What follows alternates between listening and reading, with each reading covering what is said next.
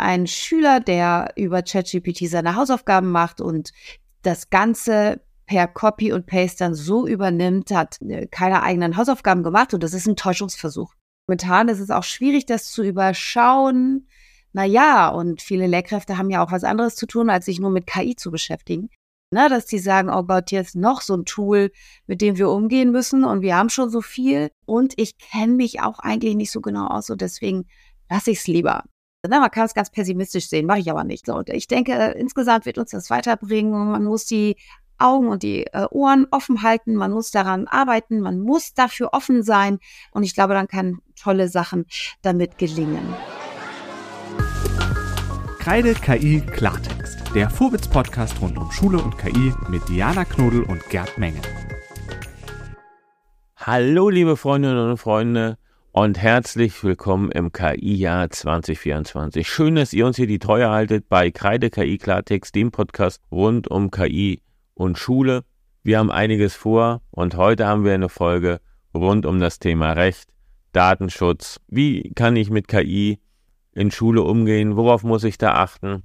Und wir haben eine Expertin, eine Rechtsanwältin, die uns hier einiges beantworten wird. Diana und ich haben uns etwas überlegt und das ist im Podcast dann sogar entstanden. Vielleicht ist das auch nochmal etwas, wo wir eure Fragen auch aufnehmen können. Ist das für euch interessant? Wollt ihr mal eure Fragen auch einreichen, sollen wir stärker eure Fragen auch im Podcast beantworten, dann einfach dem Link folgen in den Show Notes, gebt uns da gerne Feedback und dann machen wir das. Am Ende wird unsere Expertin auch die drei aktuellen Fragen beantworten zu einem Thema rund um das Thema New York Times und OpenAI. Auch das ist vielleicht äh, eine kleine Besonderheit. Und jetzt geht's los. Unsere Kreide KI Klartext Gästin der Woche. Unser heutiger Gast ist die Rechtsanwältin Antonia Dufeu, eine Expertin im Bereich Medienrecht mit einem speziellen Fokus auf das schulische Umfeld. Frau Dufeu ist Co-Autorin der Plattform Schulmedienrecht und bringt eine reiche Erfahrung als Datenschutzbeauftragte und Kommunikationsberaterin mit. Und heute sprechen wir mit ihr über die rechtlichen Aspekte des Einsatzes von künstlicher Intelligenz im Bildungsbereich, insbesondere im Hinblick auf Urheberrecht und Datenschutz. Und hier kommt direkt meine Einstiegsfrage an Sie. Können Sie nachvollziehen, dass Lehrerinnen und Lehrer unsicher sind oder vielleicht manchmal sogar Angst haben im Umgang mit KI im Unterricht? Ja, also vielen Dank erstmal für die nette Anmoderation. Und direkt zur Antwort, ja, kann ich mir ähm, absolut vorstellen, wenn ich mir überlege, das ist ja so ein weites Feld und ähm, momentan ist es auch schwierig, das zu überschauen na ja, und viele Lehrkräfte haben ja auch was anderes zu tun, als sich nur mit KI zu beschäftigen. Ähm, und daher kann ich das absolut nachvollziehen, dass denen äh, das vielleicht zu viel ist oder dass da so diffuse Ängste entstehen. Auch wenn ich äh, am Ende immer sagen würde, wird schon. Also es wird äh, alles, ähm, es ist vieles möglich. Man muss sich einfach damit so ein bisschen beschäftigen. Äh, am Ende sollte man vielleicht mal auf die Schülerinnen und Schüler schauen äh, und vielleicht kann man ja das eine oder andere dann von denen noch lernen. Ja, die Frage ist natürlich, wo ist es echte Angst oder wo ist auch ein Totschlagargument? Also, dass man sich vielleicht dahinter auch versteckt. Es ist nicht rechtlich geklärt, ne?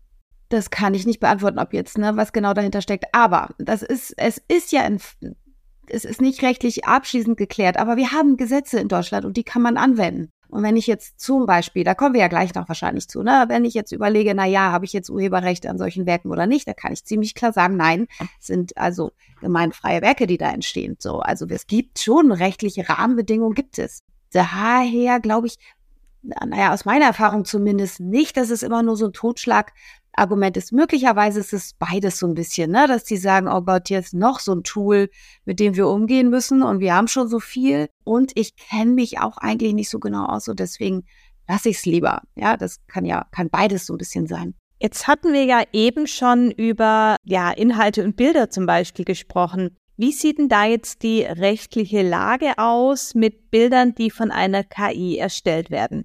Dürfen die in der Schule genutzt werden?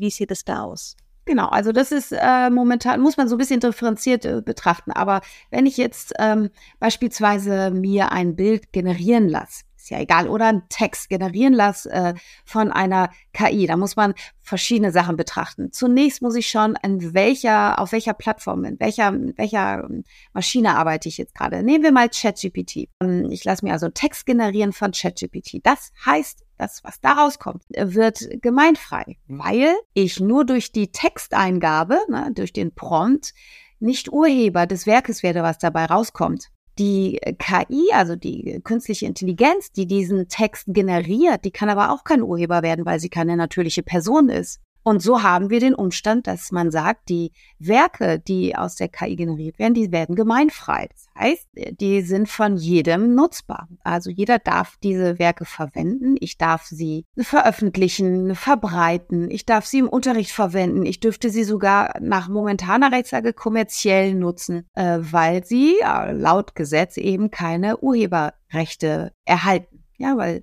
die nicht entstehen. Da würde ich gerne einmal nachhaken, Diana, jetzt als, als Lehrer. Ich verwende jetzt, wir haben digitale Tafeln in der Schule, wir arbeiten viel mit PowerPoint oder ähnlichen Präsentationsmodellen und jetzt verwende ich KI-generierte Bilder, die ich natürlich datenschutzkonform auf der, Phobits-Plattform generiert habe. Ist das okay? Oder ist das, ich schreibe immer drunter, generiert mit Phobits-Tools. Das reicht anscheinend aber, glaube ich, nicht aus, wenn ich jetzt richtig verstanden habe. Naja, das kommt drauf an. Also ähm, grundsätzlich ähm, ist das okay, denn diese Werke an sich sind ja gemeinfrei. Und jetzt müsste ich, oder müssten Sie mir natürlich helfen, schauen, was gelten denn für Bedingungen und für Nutzungsbedingungen bei Phobits? Und da muss man eben gucken, hm, wenn, wenn Sie sich da Rechte vorbehalten, dass sie sagen, es darf nicht kommerzialisiert werden oder die Lehrer müssen uns vorher fragen oder wir müssen besonders genutzt äh, oder genannt werden, dann ähm, ist natürlich das äh, das, was zählt. Ne? Und dann gilt eben das. Das heißt, das, das gilt nicht nur für Phobit, sondern für alle Plattformen, die man verwendet. Man muss schauen, welche Nutzungsbedingungen da, welche Bedingungen vereinbart werden, wenn man diese Tools nutzt. Ja, die Gründerin meldet sich schon. Bitte, hilf mir, Diana. Du kannst beruhigt sein. Die Bilder, die du mit Fokus erstellst, kannst du natürlich verwenden. Gott ich habe aber noch eine andere Frage zum Thema Bilder. Ne, die sind jetzt gemeinfrei, okay, aber was ist, wenn ich jetzt ein Bild erstelle im Stile von äh, einem bestimmten Künstler oder einer Künstlerin? Darf ich das dann immer noch verwenden, wenn es sehr nah am Original dran ist und sagt, das ist jetzt quasi durch mein Prompt mit Hilfe der KI entstanden? Das ist ein ähm, ein Fall, der kann durchaus zu urheberrechtlichen Streitigkeiten führen. Ich sage das bewusst so vorsichtig, weil da gibt es naja, da ist jede Menge in Bewegung gerade, aber wir haben noch keine ganz klaren, schon gar nicht in Deutschland Urteile darüber. Aber ich mache mal ein, ich mache mal ein Beispiel. Also ich mache folgenden Fall. Äh, ich gebe in den Prompt ein, in die KI gebe ich ein, ähm, äh, generiere mir ein Bild von dem und dem Künstler oder im Stil dieses Künstlers und male mir Schülerinnen und Schüler auf dem Schulhof. Wenn dieser Künstler überwiegend Personen malt, vielleicht sogar Jugendliche und Kinder malt, dann wird ein sehr, sehr ähnliches Bild dabei rauskommt. Dann kommen wir also einer urheberrechtlichen, naja, Kopie möglicherweise sehr nahe. Und dann hätte der ursprüngliche Künstler gewisse Chancen, mit einer Urheberrechtsverletzung Erfolg zu haben, ne? weil er sagt, das ist hier eins zu eins oder so, mein, mein ganz, ganz nah an meinem Bild. Wenn dieser ursprüngliche Künstler jedoch nur Landschaften malt oder Gebäude, und jetzt komme ich auf die Idee und lass mir in genau seinem Stil Personen darstellen und da auch noch Schülerinnen und Schüler auf dem Schulhof, dann wird ein ganz neues Werk kreiert. Und dann hat er kein Urheberrecht daran, denn ein ganz wichtiges Grundprinzip Prinzip im, im Urhebergesetz ist, ich darf Ideen, Stile, Konzeption, darf ich übernehmen. Ja, ich darf sie weiterentwickeln, ich darf mich inspirieren lassen. Deswegen ist es wichtig, dass das auch möglich ist, ne, um auch eine kulturelle Weiterentwicklung ähm, zu haben. Daher, also in diesem zweiten Fall wäre das ohne weiteres möglich. In dem ersten Fall könnte es problematisch werden, weil es zu nah ist an dem Ursprungswerk. Wir sehen also, es ist nicht einfach und komplex in jedem Fall. Ähm, okay, jetzt mal vielleicht eine andere Frage. Wenn ich jetzt als Lehrerin KI-Tools zur Unterrichtsvorbereitung nutze, wie ist denn da die rechtliche Lage? Das kommt so ein bisschen darauf an. Das ist so eine typische äh, juristische Antwort. Ne? Also natürlich beweisen Lehrkräfte Medienkompetenz, wenn sie in der Lage sind, diese Tools zu verwenden. Und das muss auch in meiner, also nach meiner Wahrnehmung muss das auch möglich sein, denn die müssen ja nun mal die Kinder und Jugendlichen auch darauf vorbereiten, dass die Welt äh, na, mit KI also ähm, in, in Zukunft einfach laufen wird. Äh, das heißt, prinzipiell würde ich da sagen, die können diese Tools nutzen. Was sie nicht machen dürfen, ist solche Tools zu eigen machen. Also so zu tun, als wären es ihre Werke. Ja, das wäre, wäre einfach schlicht nicht korrekt. Was auch da natürlich immer wieder wirklich zu beachten ist, ist die äh, grundsätzliche höchstpersönliche Leistungspflicht des, des, der Lehrkraft. Also das bedeutet, jede Lehrkraft ist verpflichtet, wirklich ihre eigene Arbeit zu machen. So, und wenn wir jetzt uns den Fall vorstellen, da ist ein Lehrer, der nimmt sich per Video auf, also sein Gesicht inklusive der Lippenbewegung, der äh, nimmt seine Stimme aus, auf und dann lässt er über ChatGPT auch noch Unterrichtskonzepte erstellen und bleibt quasi zu Hause und macht nur noch Videos über sich und äh, lässt die in dem in der Schule laufen. So. Das wäre natürlich nicht möglich. Also diese Verwendung eines KI-Tools wäre ganz sicher unzulässig, alleine weil es gegen die höchstpersönliche Leistungspflicht ist, der Lehrkraft verstößt. Das würde die Schule natürlich auch nicht mitmachen, ist klar. Aber ähm, äh, und in diesem Spektrum bewegen wir uns. Ne? Also einmal da äh, geht es vielleicht darum, sich Inspiration zu holen und bis und es geht eben so weit, dass man theoretisch, also ich glaube, noch ist es nicht ausgefeilt, aber es dauert vielleicht noch ein, zwei Jahre, dann können wir das, können wir auch perfekte Videotools oder Videotutorials äh, etc. erstellen durch KI. Die Frage ist natürlich, und wir haben ja einen Gast gehabt, der Studienleiter ist oder Fachleiter in Bremen in der Referendarausbildung. Und das ist wirklich eine Sache, die mir jetzt immer mehr zu Ohren kommt, dass natürlich auch Lehrproben, die Bestandteil von Prüfungen sind, von Referendaren erstellt werden.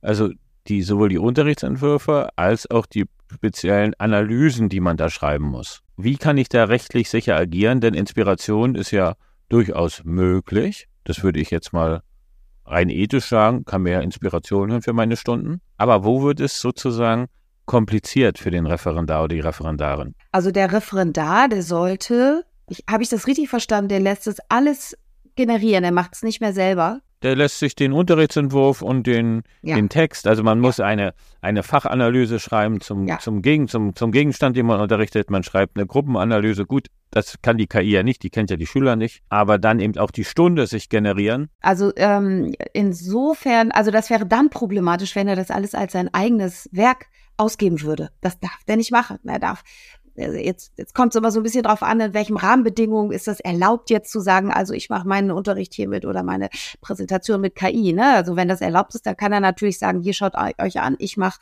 ich bin in der Lage, KI so produktiv zu nutzen, dass es dass was ganz Fantastisches dabei rauskommt und die Kinder absolut davon profitieren.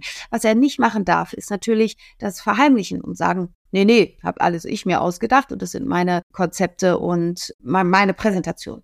Das heißt, wenn er das als ein eigenes Werk verkauft, also äh, darstellt, dann wäre das ein Täuschungsversuch. Ja, wenn er sagt, das ist alles auf meinem Mist gewachsen, dann käme das dahin, dass, dass man sagen könnte, es ist ein Täuschungsversuch. Wenn er aber sagt, hier, schaut euch an, was ich mit KI alles äh, für fantastische Unterrichtskonzepte entwickeln kann und es ist alles transparent, dann hätte, dann ist er erstmal. Es gibt noch keine konkrete, äh, ich bin gleich soweit keine konkrete Kennzeichnungsmodalitäten, wie wir sie zum Beispiel haben, wenn ich aus Werken zitiere. Da habe ich natürlich die Fußnote. Meine Kolleginnen und Kollegen haben das jetzt für die Hausarbeit, die bei uns im Rahmen des Abiturs zu schreiben ist, in der Klasse 10, haben, sie, äh, haben wir das so festgelegt, die Schüler und die Schülerinnen dürfen KI nutzen. Sie müssen den Teil, den sie KI generiert haben, kennzeichnen und die Prompts, ähnlich wie Fußnoten, die werden im Anhang angefügt. Die werden entsprechend, das sind so um die Fußnote ist dann der Prompt, den man erstellt hat. Das ist sicherlich so ein Behelf, aber es gibt ja auch keine politischen Vorgaben. Also wir haben selber eine Lösung gesucht, wohlwissentlich hier eine Möglichkeit zu schaffen, die Schüler werden KI nutzen, aber ohne dass wir es jetzt gleich bestrafen, sondern sie eher sozusagen ermutigen, äh, das dann auch zu kennzeichnen auf einer Vertrauensbasis. Und das dann vermutlich auch gleich richtig lernen, ne? Also zumindest richtig anwenden können. Das ist super. Genau. Ein schlechter Prompt gibt ein schlechtes Ergebnis. Genau, vielleicht nochmal ganz kurz, das ist ja spannend mit den Referendaren, aber das kann man ja vermutlich auf die Schülerinnen und Schüler übertragen, nehme ich an. Ne? Weil natürlich können auch SchülerInnen ähm, Aufsätze zu Hause mit ChatGPT schreiben lassen oder mit anderen KI-Tools und eben abgeben. Ist es da genauso? Ist da die rechtliche Lage gleich? Und gibt es da auch Unterschiede beim Alter, die man da beachten muss? Ja, also das ist äh, ganz, das ist ganz gleich zu sehen. Ein Schüler, der über ChatGPT seine Hausaufgaben macht und das Ganze per Copy und Paste dann so übernimmt, hat äh, keine eigenen Hausaufgaben gemacht und das ist ein Täuschungsversuch. Und dann kann ähm, die Schule eben schauen, also je nachdem, ne, das ist sehr schwierig ähm, nachzuvollziehen und na, vor allen Dingen zu beweisen, ob das jetzt tatsächlich ein KI-generierter Text ist oder nicht. Aber wenn das rauskommt, dann kann die Schule eben sagen oder die Lehrkraft kann dann sagen, wir setzen die Note runter, du musst es nochmal machen, etc. Das ganz große Problem allerdings in der Schule, aber im Zweifel auch im, im, in, bei dieser, bei den Referendaren ist, dass es kaum kaum nachweisbar ist. Also ChatGPT, nee, OpenAI hatte so ein Tool, so ein Classifier mal äh, raus. Sie haben den inzwischen wieder vom Netz genommen, weil das ist einfach, der Nachweis ist eben nicht möglich. Das bedeutet, die Lehrkräfte werden gar nicht unbedingt damit konfrontiert, dass sie das wissen, sondern sie werden vielmehr damit, also dass KI benutzt wird, sondern vielmehr werden sie davon konfrontiert, dass sie so einen Verdacht haben. Dann ist immer die Frage, wie gehen die damit um? Man kann natürlich sagen, alles klar, wir überprüfen mündlich in solchen Fällen. Ne? Also wir, ich habe hier einen konkreten Verdacht, der Schüler ist längst nicht so stark und schreibt nicht so schön, wie jetzt dieser Text ist. Ich kann mir jetzt nicht vorstellen, dass er das gemacht hat, selber gemacht hat. Ähm, ich frage ihn jetzt mündlich. Ich bin keine Pädagogin, aber es, das kennen Sie sich sicherlich besser aus. Es gibt ganz tolle Konzeptionen und auch äh, andere Konzepte, wie man, wie man das bewirkt, dass die Schüler eben nicht alles mit ChatGPT machen, beziehungsweise wenn sie ChatGPT oder andere nutzen, dass sie da wirklich auch lehrreich daraus hervorgehen. Das bedeutet also, als Fazit kann man sagen, man wird den Be Beweis nicht führen können, dass es äh, KI generiert ist. Man muss die Kinder einfach anders ansprechen und sagen, hier, wenn ihr für eine Klausur lernen müsst, dann lernt für die Klausur und lasst euch das nicht generieren, die Texte, das bringt niemandem was. So, Beispiel. Das sehe ich genauso, ne? Da muss man irgendwie andere Wege finden. Es gibt aber auch noch den Fall, dass einige SchülerInnen zu Hause die Möglichkeit haben, ChatGPT zu nutzen oder irgendeine KI und jetzt vielleicht nicht den Text komplett schreiben lassen, aber das eben als Unterstützung nutzen können. Als Inspiration, als Schreibhilfe, als Korrekturhilfe. Das ist ja dann nochmal viel schwieriger, das zum, also nachzuweisen oder wie ist das rechtlich? Ich meine, die einen haben auch Eltern zu Hause, die helfen oder haben Nachhilfeunterricht. Wo ist da der Unterschied? Oder kann man da überhaupt nicht unterscheiden? Ist es dann einfach Teil unseres Werkzeugkastens, der uns zur Verfügung steht? Und gibt es da irgendwelche rechtlichen Rahmenbedingungen? Ja, also da sprechen Sie einen ganz wichtigen Punkt an. Denn dass die Hausaufgaben von irgendjemand anderen als ein Schüler gemacht wurde, ne, das gab es ja immer schon. Jetzt ist es neu das Ausmaß. So, kann ja jeder, ne? Sie haben ja auch bei Snapchat ein ähm, eine AI. Also das heißt, jeder, der Snapchat hat und ich meine, die überwiegende Anzahl aller Schülerinnen und Schüler haben Snapchat, kann sich was generieren lassen. So, und deswegen ist das Ausmaß dieser, naja, der, dieser KI-Welle so groß. Die Frage ist, wie, wie gehe ich damit um? Und ich denke, das Einzige ist, war wirklich damit offensiv umzugehen und den Kindern mit mitzugeben. Es sind neue, es ist eine neue Technologie. Das, das können wir nutzen. Und jetzt aber noch mal ganz kurz zu Ihrer Frage, was passiert denn, wenn ich meinen Text vielleicht nur generieren lasse und dann da ganz intensiv daran arbeite? etwas wirklich ähm, Neues, äh, also wirklich, ich bin inspiriert, also der Schüler oder Schülerin ist inspiriert und schreibt richtig tolle Sachen und, und so weiter dann gibt man aus dem juristischen, ist jetzt natürlich kein pädagogischer Blickwinkel, ne, aber aus dem juristischen Blickwinkel schaut man, okay, was ist hier, was überwiegt? Überwiegt die kreative Eigenleistung des Schülers? Hat der hier etwas ganz nie dagewesenes, individuelles, Neues erschaffen? Dann hat der an dem vielleicht ursprünglich generierten Text, ne, am Ende an dem Text ein Urheberrecht erhalten. Wenn er allerdings nur zwei, drei Sätze verändert und im Vordergrund stehen bleibt dieser KI-generierte Text, dann bleibt das äh, ein KI-generierter Text, der dann gemeinfrei bleibt. Ja, also das, also das ist die rein technische, juristische Sicht. Mir ist vollkommen klar, dass das in der Schule nicht geleistet werden kann, ne? sowas zu unterscheiden. Aber das ist auf jeden Fall juristisch gesehen diese, diese ähm, Bandbreite, wo man sich bewegt. Bleiben wir bei der juristischen Bandbreite, kommen wir vielleicht auch nochmal zu anderen Fragen. Wir haben jetzt viel mit Hausaufgaben, Ähnlichem beschäftigt. Schule ist ja auch das soziale Miteinander. Und ein Thema, was mich umtreibt, ist natürlich der Umgang mit Bildern und auch über KI, jenseits von ChatGPT, Synthesia etc., verschiedenste Anbieter, wo ich mit Bildern etwas generieren kann, was interessant sein kann, was aber auch missbraucht werden kann. Also ich kenne das aus meiner Praxis, dass dann auch bei uns an der Schule, es ist jetzt hier nicht äh, eine Schule, die behauptet, sie hat äh, solche Probleme nicht, hat ein Problem meines Erachtens, wo eben Bilder von Lehrern zu Memes verarbeitet wurden. Wir haben jetzt aber sozusagen den Quantensprung in diesem Bereich. Ich nehme ein Foto einer Kollegin und mache daraus einen pornografischen Film. Also wir haben das gerade bei der Schauspielerin Colin Ulm Fernandes erlebt, von der solche Bilder erstellt wurden. Die hat sie auch öffentlich gemacht, hat dagegen protestiert oder auch gesagt, hier muss, brauchst eine Regelung. Wie sind da schon Ihre Erfahrungen? Sind Ihnen solche Fälle schon zu Ohren gekommen? Und vielleicht auch wichtig, was sind die Konsequenzen?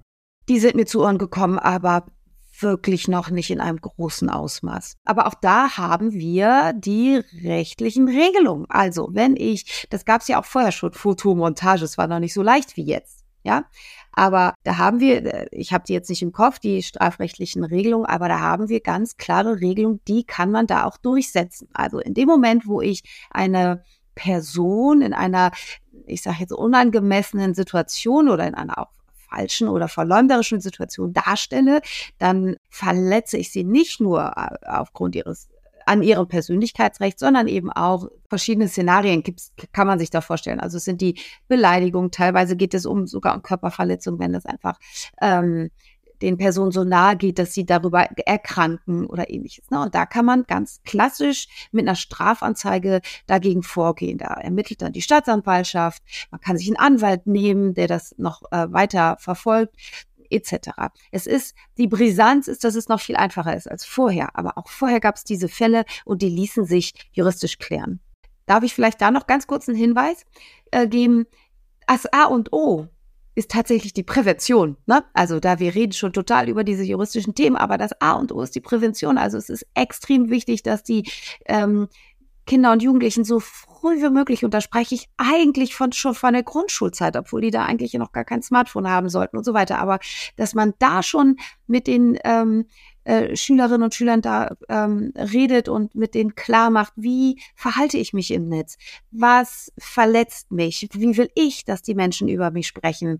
Was gibt es für sonstige Verhaltensregeln? Man kann vielleicht selber solche Verhalten in der Regel in der, in der, in der Klasse zusammen erarbeiten und so weiter. Also ich glaube, das ist das Prävention ist total wichtig und in einem weiteren Punkt die Nutzungsordnung. Also in dem Moment, wo die Schülerinnen und Schüler tatsächlich ob jetzt mit am Handy oder äh, mit ähm, Schulgeräten in, mit der KI arbeiten, ist extrem wichtig, dass er ganz klare Nutzungsregeln vereinbart. Ja. Wir haben bei uns ist es so, ganz kurz nur, wir haben bei uns die Medienscouts. Das ist ja auch auf einer Initiative, ich glaube, von der Kollegin Gesa Stückmann, die ja auch da ganz aktiv ist. Vielleicht kennen Sie sich, die auch in dem Bereich für Sie unterwegs ist, wo unsere Schulsozialarbeiterin eben auch genau zu solchen Themen mit älteren Schülern arbeitet, die dann in die Klassen gehen und mit jüngeren Schülern Aufklärungsarbeit machen. Das kann ein Ansatz sein, aber wir müssen diese Schüler auch stärken. Das merke ich weil bestimmte Bereiche sind ihnen natürlich nicht vertraut. Muss jetzt sozusagen, müssen, müssen die auch nochmal geschult werden. Welche neuen Sachen gibt es dort? Und vielleicht ist sogar der Podcast heute für Sie so eine kleine Fortbildung. Super. Ich würde gerne noch mal einen Schritt zurückgehen und noch mal ein anderes Thema aufmachen. Und zwar ähm, gerade anfangs mit OpenAI war ja ganz viel äh, Diskussion darum, darf OpenAI überhaupt auf diesen Daten trainieren? Ne, die haben ja, ich glaube, Wikipedia und Stack Overflow und ganz viele Daten verwendet für ihre Modelle. Und ich weiß nicht, was da der aktuelle Stand ist. Gibt es da schon eine Rechtsprechung? Ist das geklärt?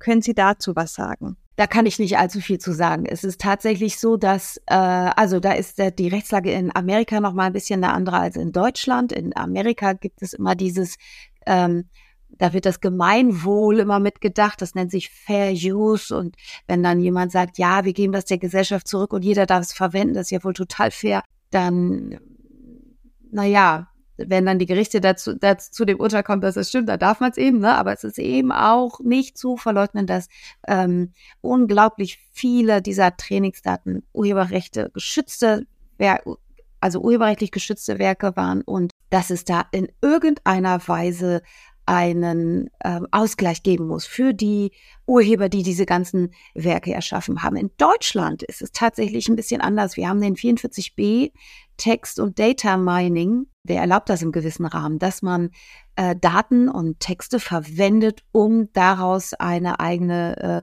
äh, eine Datenbank zu machen oder ähnliches. Ne? Also das heißt, ähm, in Deutschland ist das nach meiner Kenntnis aktuell, aber ich, ähm, ne, wer weiß, ob die Gerichte das, äh, ob das den Gerichten vor den Gerichten standhält, ist es aktuell ähm, zulässig, Trainingsdaten zu verwenden.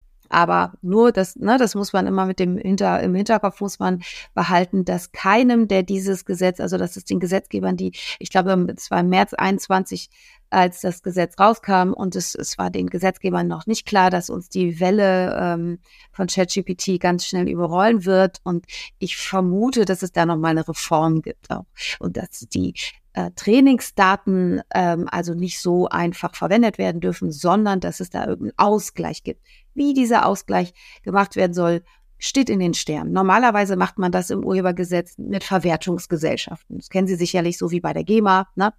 ähm, gibt es dann Verwertungsgesellschaften, die Gelder einsammeln und nach Prozenten oder nach so äh, genau irgendwie wieder ausschütten zu den, für die Urheber. Okay, super spannend.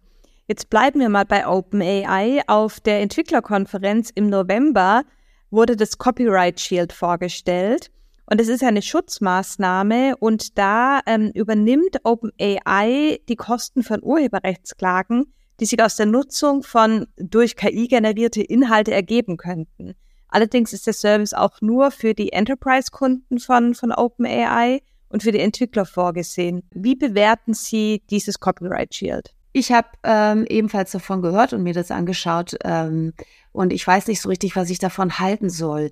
Ähm, wenn ich es richtig verstanden habe, geht OpenAI jetzt hin und sagt, ja, und wenn dann jemand äh, klagt wegen Urheberrechtsverletzung, dann helfen wir euch, dann stellen wir uns vor euch und übernehmen die Gerichtskosten oder ähnliches. Naja, aber jetzt haben wir ja im Grunde gerade schon äh, besprochen, das, was da rauskommt, es ist ja gemeinfrei. Also es ist ja ne, letztendlich, und das ist in Amerika ja auch das Gleiche. Also letztendlich kann man sagen, ja klar, könnte ich auch die ganzen Kosten übernehmen, weil ich weiß ja jetzt schon, ist es gemeinfrei.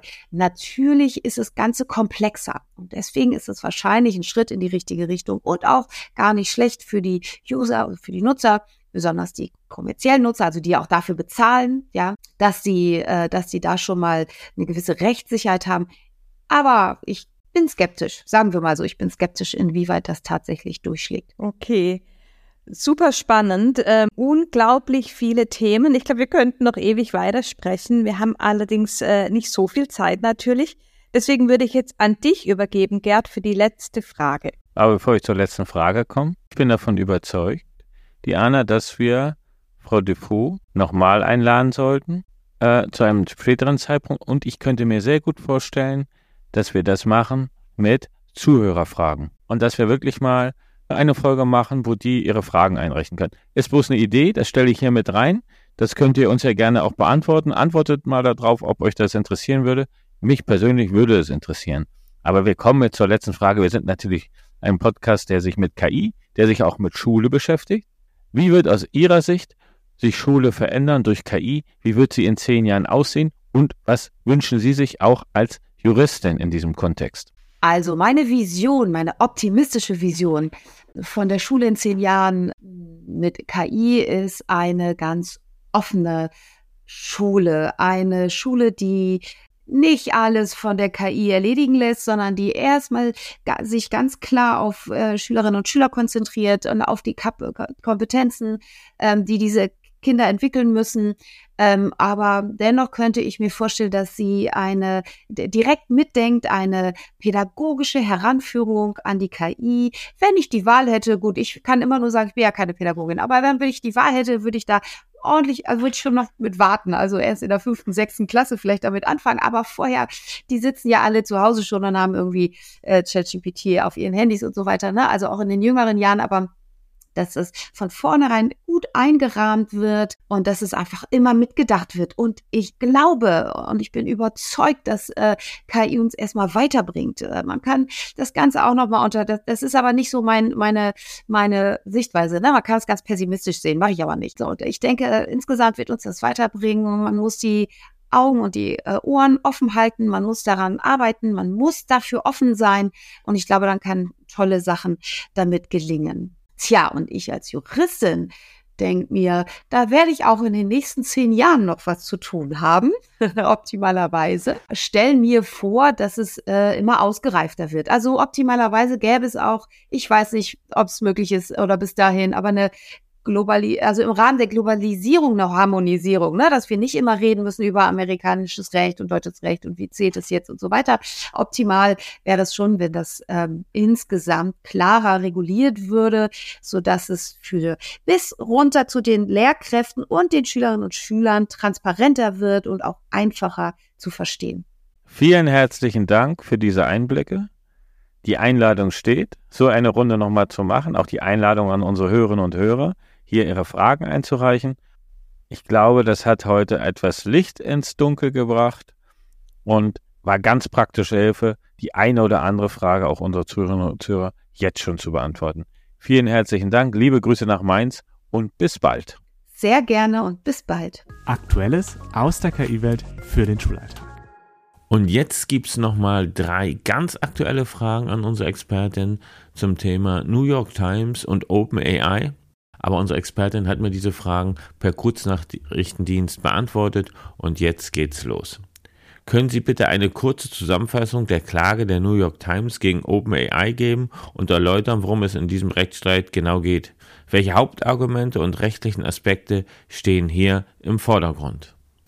Zusammenfassend lässt sich sagen, dass OpenAI verklagt wird, weil es Artikel der New York Times äh, für das Training von ChatGPT verwendet hat, ohne sich eine Einwilligung hierfür zu holen. Die New York Times ist der Ansicht, OpenAI hätte die Einwilligung der Zeitung einholen müssen.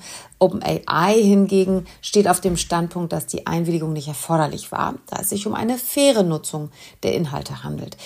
In Amerika ist es nämlich so, dass urheberrechtlich relevante Nutzungen dann erlaubt sind, wenn man die entstehenden Werke am Ende der Allgemeinheit frei zugänglich macht. Also wenn sie, wenn man sie so dem Gemeinwohl zurückgibt. Und die Rechtsprechung in Amerika, die muss jetzt entscheiden, ob die Nutzung der Trainingsdaten unter diese Fair Use Klausel fällt. Inwiefern könnte die Klage der New York Times gegen OpenAI Auswirkungen auf die Nutzung von KI-Technologien in Schulen und anderen Bildungseinrichtungen haben? Naja, es kann sein, dass ähm, wenn die Rechtsprechung in Amerika dahin geht, dass es keine Fair-Use-Nutzung ist, dann muss ChatGPT gelöscht werden. Also da muss die KI-Anwendung oder müssen, ja, da muss die gesamte KI-Anwendung gelöscht werden und da darf die natürlich nicht mehr öffentlich zugänglich gemacht werden. Das ist das, das wäre eine Auswirkung auf die Nutzung von KI-Technologien in Schulen und anderen Bildungseinrichtungen. Wenn man aber nach dem deutschen Recht schaut, dann besteht immer noch die Möglichkeit, dass wir einen eigenen Weg gehen bezüglich der Trainingsdaten und der Nutzung der Trainingsdaten. Wir haben nämlich hier den Paragraphen 44b Urhebergesetz. Das, das ist der Paragraph für das Text- und Data Mining. Und danach ist es ganz vereinfacht gesagt möglich, ähm, Trainingsdaten automatisch zu verwenden für ähm, beispielsweise eine KI-Anwendung, sofern die ähm, Werke nach der Nutzung wieder gelöscht werden und wenn sich der Urheber nicht dagegen ausgesprochen hat. Danach wäre es also in Deutschland erlaubt, solche Daten zu verwenden, sofern der Urheber keinen Nutzungsvorbehalt hinterlegt hat. Dieser Nutzungsvorbehalt muss auch noch maschinenlesbar sein. Also das wird momentan heftig in Deutschland diskutiert, wie das gehen soll. Nutzungsvorbehalt, der für alle Crawler lesbar ist, ähm, das wird uns auch weiterhin noch einige Zeit beschäftigen. Halten Sie es für möglich, dass es eine ähnliche Klage wie die der New York Times gegen OpenAI auch in Deutschland geben könnte? Gibt es Aspekte des deutschen Urheberrechts, die in solchen Fällen besonders relevant wären? Tatsächlich ist bereits das deutsche Unternehmen Stability AI mit der KI-Anwendung Stable Diffusion von Getty Images verklagt worden. Allerdings in Amerika und da geht es um die gleiche Situation wie bei der New York Times. Also da geht es auch um die Verwendung der Trainingsdaten nach amerikanischem Recht. Nach deutschem Recht wird es meiner Einschätzung nach keine ähnliche Klage geben, denn nach dem 44b ist zunächst die Verwendung der Trainingsdaten möglich. Da stellt dieser maschinenlesbare Nutzungsvorbehalt die größte Herausforderung dar. Also wie äh, stelle ich sicher, dass tatsächlich ein Nutzungsvorbehalt von allen Maschinen gelesen wird. Das ist, glaube ich, die größte Herausforderung momentan. Vielen herzlichen Dank, liebe Antonia. Und so schnell ist unsere erste Folge dann rund um das Thema KI, Schule und Recht dann auch schon wieder vorbei. Denkt daran, ihr könnt hier die Umfrage in den Shownotes beantworten, ob ihr mal eure Fragen einrichten wollt, ob wir eine ganze Folge nur mit euren Fragen machen. Eine Bitte wie immer, abonniert unseren Kanal, gebt uns Feedback auf den gängigen Plattformen, empfehlt uns einfach weiter. Denn wenn ihr hier Freude dran habt, dann finden das vielleicht andere auch ganz gut, was wir hier so treiben. Und bis zur nächsten Folge bleibt mir jetzt an dieser Stelle nur Adieu zu sagen. Beim nächsten Mal wieder mit Diana und mir zusammen. Und bis dahin alles Liebe, alles Gute, kommt gut durch den Monat. Euer Gerd. Kreide KI Klartext, der Vorwitz-Podcast rund um Schule und KI mit Diana Knodel und Gerd Menge.